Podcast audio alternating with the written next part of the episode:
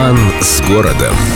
Глава, в которой есть настоящая вечная преданность. Когда-то шведы называли ее Ню, что в переводе значит «новая». Финны – Невайокки, что в переводе значит «болотистая река». Ну а мы называем ее Нева, что в переводе значит «спортсменка», «студентка» и, наконец, просто «красавица». Нашему молодому городу в пару досталась и молодая река.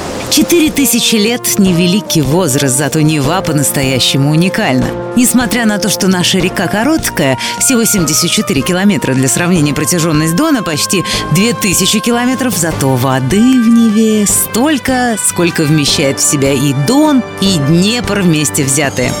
50 тысяч озер, три с половиной тысячи рек наполняют нашу молодую и коротенькую.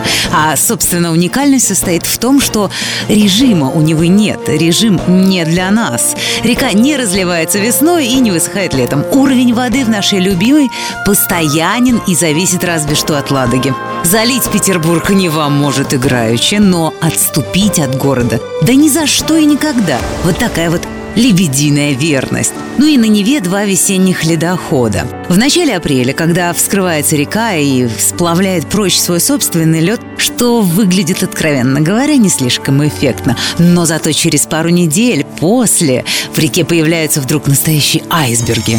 Да, говорят любители подледного лова, Ладога тронулась, весна пришла.